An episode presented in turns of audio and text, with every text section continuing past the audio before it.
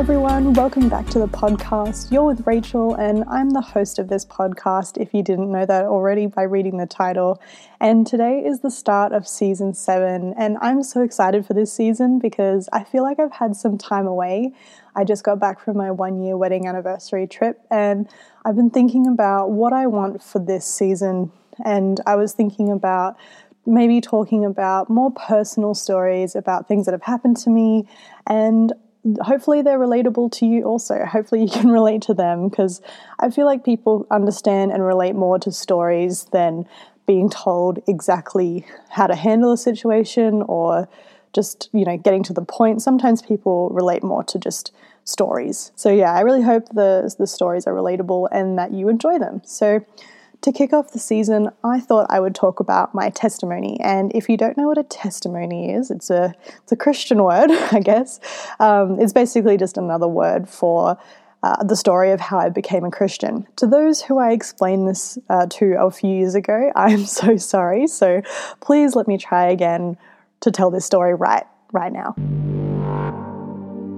Okay, so I guess we're going to start off by just talking about my life before I was a Christian and before I had my encounter with Jesus and gave my life to Him.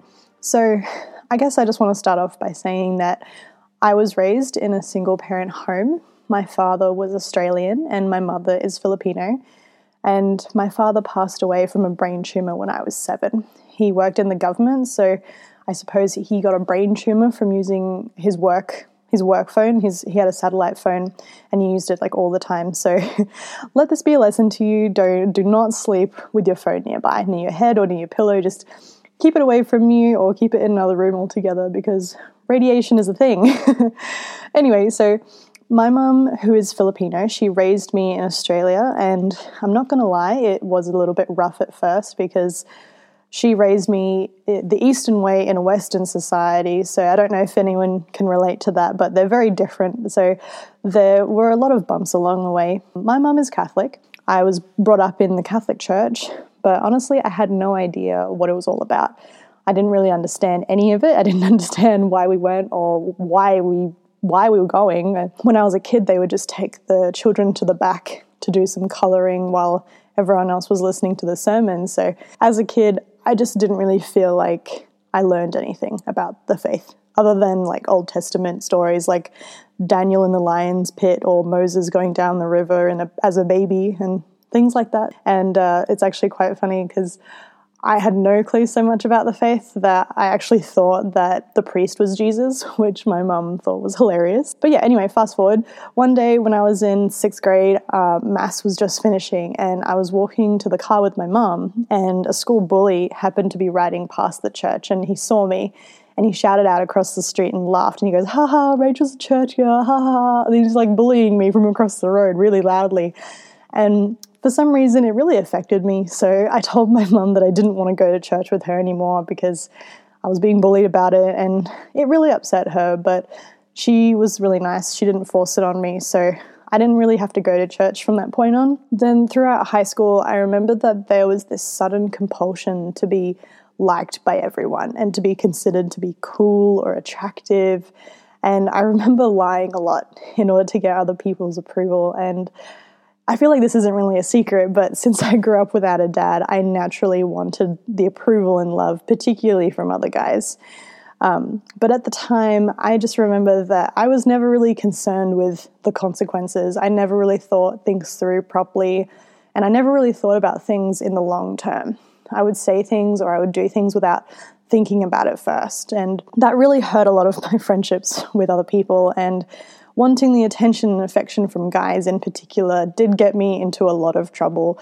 I was in and out of a lot of abusive, emotionally, and mentally manipulative relationships. So I really think that my security and my happiness came from being loved and accepted by other people, no matter if that meant dressing a certain way or going to parties and drinking, getting guys' attention, just doing what anyone else was doing at the time. I just wanted to fit in. And I really felt uh, also that my identity came from what I did. Whatever I did to impress my friends or my family, that's where my identity was rested on, which is why whenever I failed, I took it really hard. I also went through an emo stage. and I, looking back now, I know exactly why. So, like I said before, I, I, lied for affection and attention, and I was a very playful and silly, fun loving person. You know, I, I, said that I didn't take things seriously, so no one took me seriously. And people seemed to find it very easy to walk all over me because of that. And so mentally, I hated not being taken seriously. So I, think I just became an emo subconsciously because I was thinking that if I intimidated people by how I acted or how I dressed, then they would take me seriously. But looking back on this, it's just so it's so clear to me now why I did that. But after my emo stage around year 11 and year 12, I started wearing clothes from the Target business section. and thinking that since I can't intimidate people into taking me seriously, then maybe if I dressed seriously, then maybe people, other people would take me seriously. And for the most part, it worked. I looked sharp and serious on the outside, but on the inside, I was still damaged from all of those past relationships and toxic friendships, and not really having a relationship with my dad, and having a rocky relationship with my mom, and not taking school seriously, and just all of those things. And then after a while, it started to boil to the surface. I got into a serious incident where I was bullied by this girl and I retaliated and I ended up being in trouble instead of her. And it was quite serious. It went to court and I was actually charged with cyberbullying and she got nothing. Now, I don't really want to get into any more detail than that uh, in order to protect the other person, but that's just the gist of it. So, anyway, other things happened, and the law and the police just didn't really protect me at all. And I felt like they should have because they're the, the they're the law. and as a result of this whole traumatizing process, because I never really felt defended. I feel like no one really believed me. No one, no one wanted to listen to me. So it was all very traumatizing for me, um, especially when I'm going through year 12, you know. So I developed depression, anxiety, panic disorder, and PTSD then everything just started to explode. Like my broken inside was coming to the surface in ways that I just really couldn't imagine. And I felt like I had lost control over everything in my life. And I felt like nothing was real anymore. I had no boyfriend. My friends had abandoned me. People at school and the teachers were demonizing me. I was expelled in my final year of school. And to top it all off, my mum ended up having a heart attack from everything that was going on because because people just saw me as the enemy. And we even had our house broken into which was really traumatizing for my mum. And you know she was really worried about what other people thought of me. So i just really truly felt like i was at the lowest point and and no one could help me. No one wanted to help me. I no longer had the love and acceptance from those around me. I, I actually had the complete opposite. And my schoolwork and my reputation was just going down the toilet. So my identity felt gone as well and even if I tried to recover from it, it was just never truly the same. Everything just felt tainted and everything was just gone and I was I was just at the very bottom. and because of that, I became very reactive, defensive, angry, scared, paranoid, and all that stuff. But luckily, I met someone who was a Christian. He's actually my ex fiance now, but at the time, he seemed to have this hope and authenticity that I just hadn't seen in other people. Because with other people, it felt like if you hung out with them long enough, they would just find something wrong with me and then they, they would just end up leaving. But this guy told me about his relationship with God and what Jesus is like and what his other friends are like as well. And he invited me to youth group at first, and obviously I had a panic attack because I just assumed that everyone there was also going to hate me and they they were all going to believe all the horrible rumors that were going around about me, but everyone was surprisingly nice and kind and caring and it was just so weird to me at first that i think i was just so used to people insulting me that niceness was just random and weird but I started going there, and then after a while, I started going to the church itself. And that was also scary because there were all these rumors uh, around at the time that these Christian churches were basically cults and to stay away from them. but obviously, I see that now that that's just not true.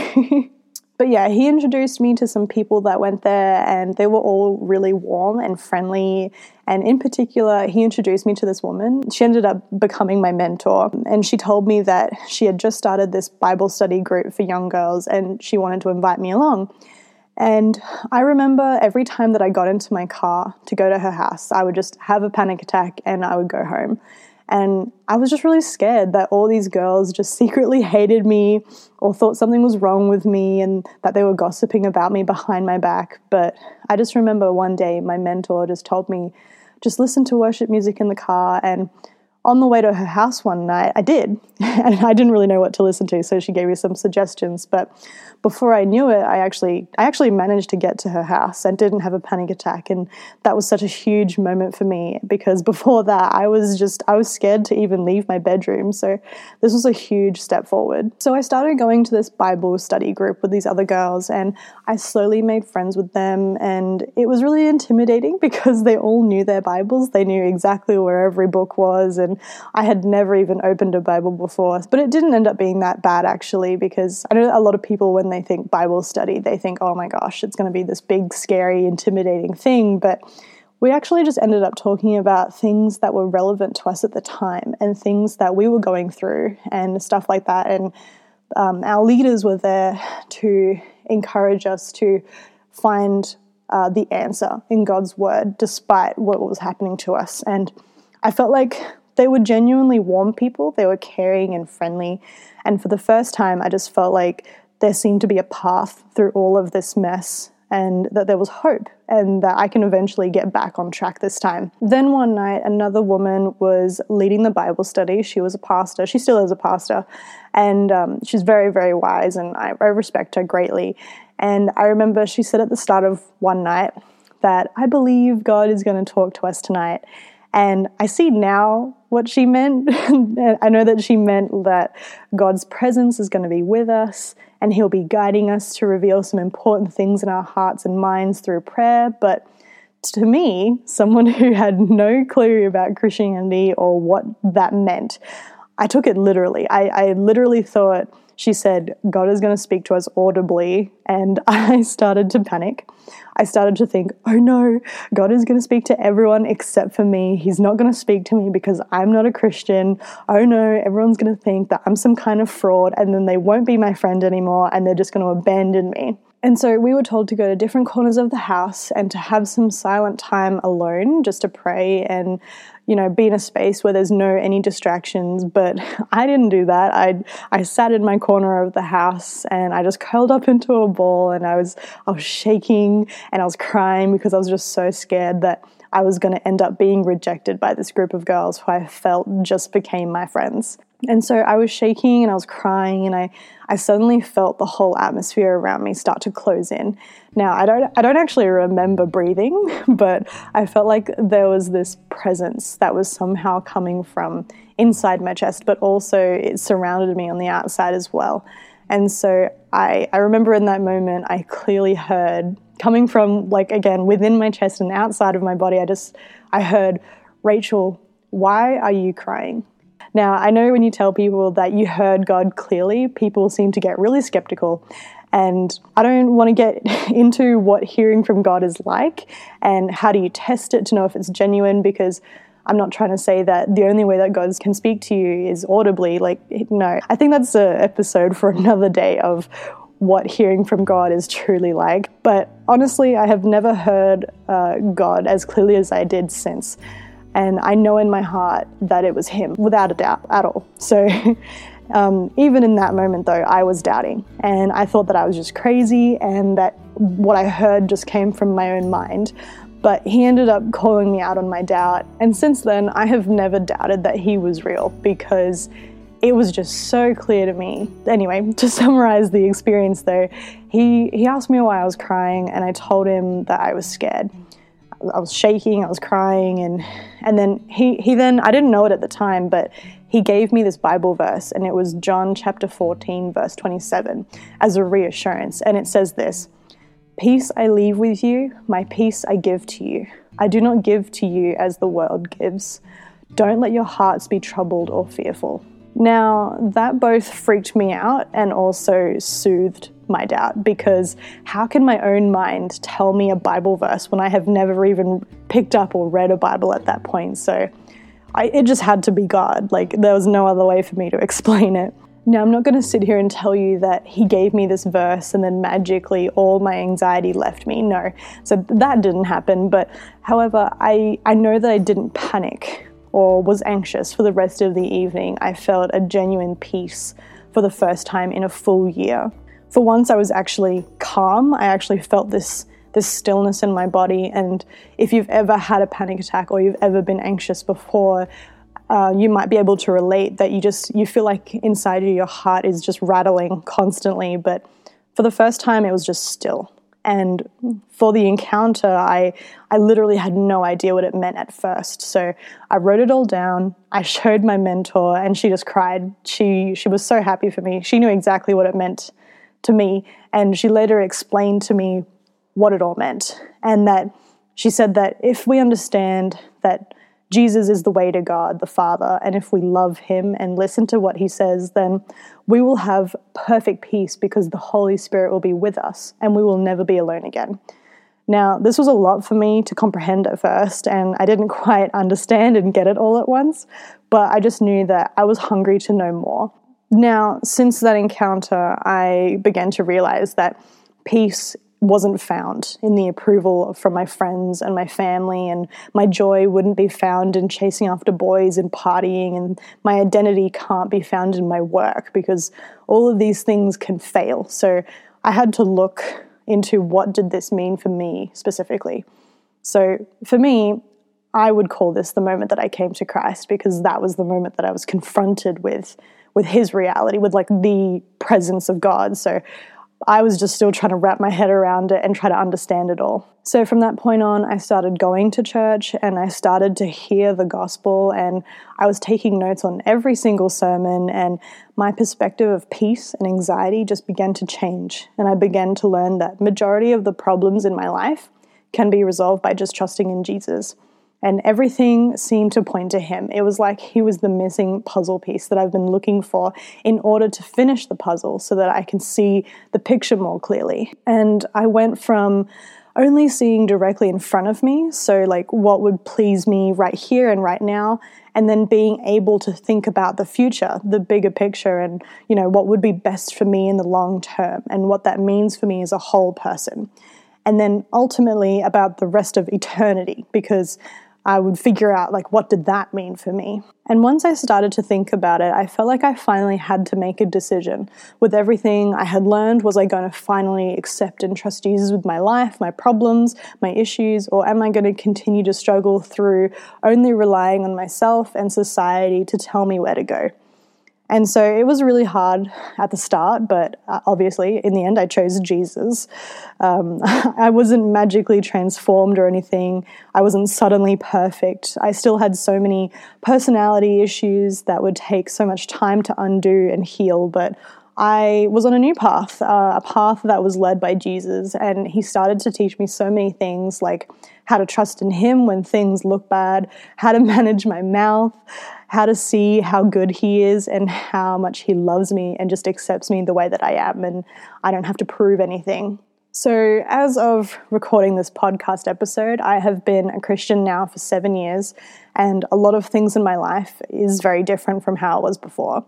It's been an amazing adventure so far, but I can feel like with every problem that comes up in my life still, uh, I can see now and feel that God is molding me and teaching me new things. I definitely feel a lot more caring about others than I used to be, and I'm an Enneagram 2 and an INFJ T for anyone who keeps track of that personality stuff. So I do sometimes still struggle with saying no to people and putting self care first, but I care about people now because they're also made in God's image, not because I need their approval and love. I just try to love them for who they are because God does the same with me. And I'm still not as patient as I'd like to be right now, but I'm sure God's working on it through uh, my puppy, Nutmeg. She's always testing my patience. So, yeah, um, I no longer have depression and I don't have panic attacks anymore. Although I still do get worried about things, but I've learned now that when that comes up, I just remember that God is ultimately in control and He does use everything for good and He does things for good in the end. And knowing that calms me down fairly quickly. My attitude and perspective towards most things now is that everything has a unique purpose. I try not to let my, my PTSD or my OCD or any kind of paranoia color how I view things, but instead I just try to see things through how God would see it as. I try to think of it and its eternal value. And this in particular is what is most difficult for me to do because it can be so easy for my body to just be so overwhelmed with emotion because I'm I'm a pretty sensitive person, but I'm still a work in progress. But yeah, I'm I'm not motivated by my work anymore. For me, my work is work is just work. It's not a life. Whatever I achieve here will eventually pass away when I pass away. So it doesn't really matter to me as much anymore. I know that I can't really bring any money or cars or a house or any other material items with me into heaven. I can only really bring other people by, you know, showing them love and showing them who Jesus is. So now I don't really live for love, acceptance, perfection, or acknowledgement from other people. But I just try my hardest to live for God and I try to do my best to show other people who Jesus is. I don't always get it right, and I know that I'm not perfect, and I know that I've hurt people along the way and that I make mistakes, but I want to believe that Jesus is working on my heart every single day and he's helping me every single day also. But yeah, I say I want to show other people Jesus, and I mean actual Jesus and not the fake legalistic religion. Um, I really want people who are listening to get that. I know that some people who don't like Christians or Christianity and they don't like them because of some horrible things that have happened to them or some things that people have said to them. But I just want to take this opportunity to say to those people that those Christians who have done you wrong, like, they're not Jesus. They aren't a perfect representation of who he truly is. And I know as Christians, they're supposed to be representatives of Christ, but again, we're only human. We don't get things right all the time. And I know that maybe you think that we should because we act like that sometimes, that we should have it all together. But please try to remember that we're only human. We're trying our hardest to live for God. And sometimes people have it twisted. When you do find a community of Christians who do get it right, then you'll find a group of people who will be true friends to you and they will almost feel as close to you as a family. And yeah, just true friends are really hard to find, but they'll point you to the real Jesus. And ultimately, I think that's all that really matters your personal relationship with Jesus himself and not legalistic rituals or anything like that, but actually reading the Bible and discovering for yourself who he is and what he means to you personally and not letting anyone try to affect how you see that.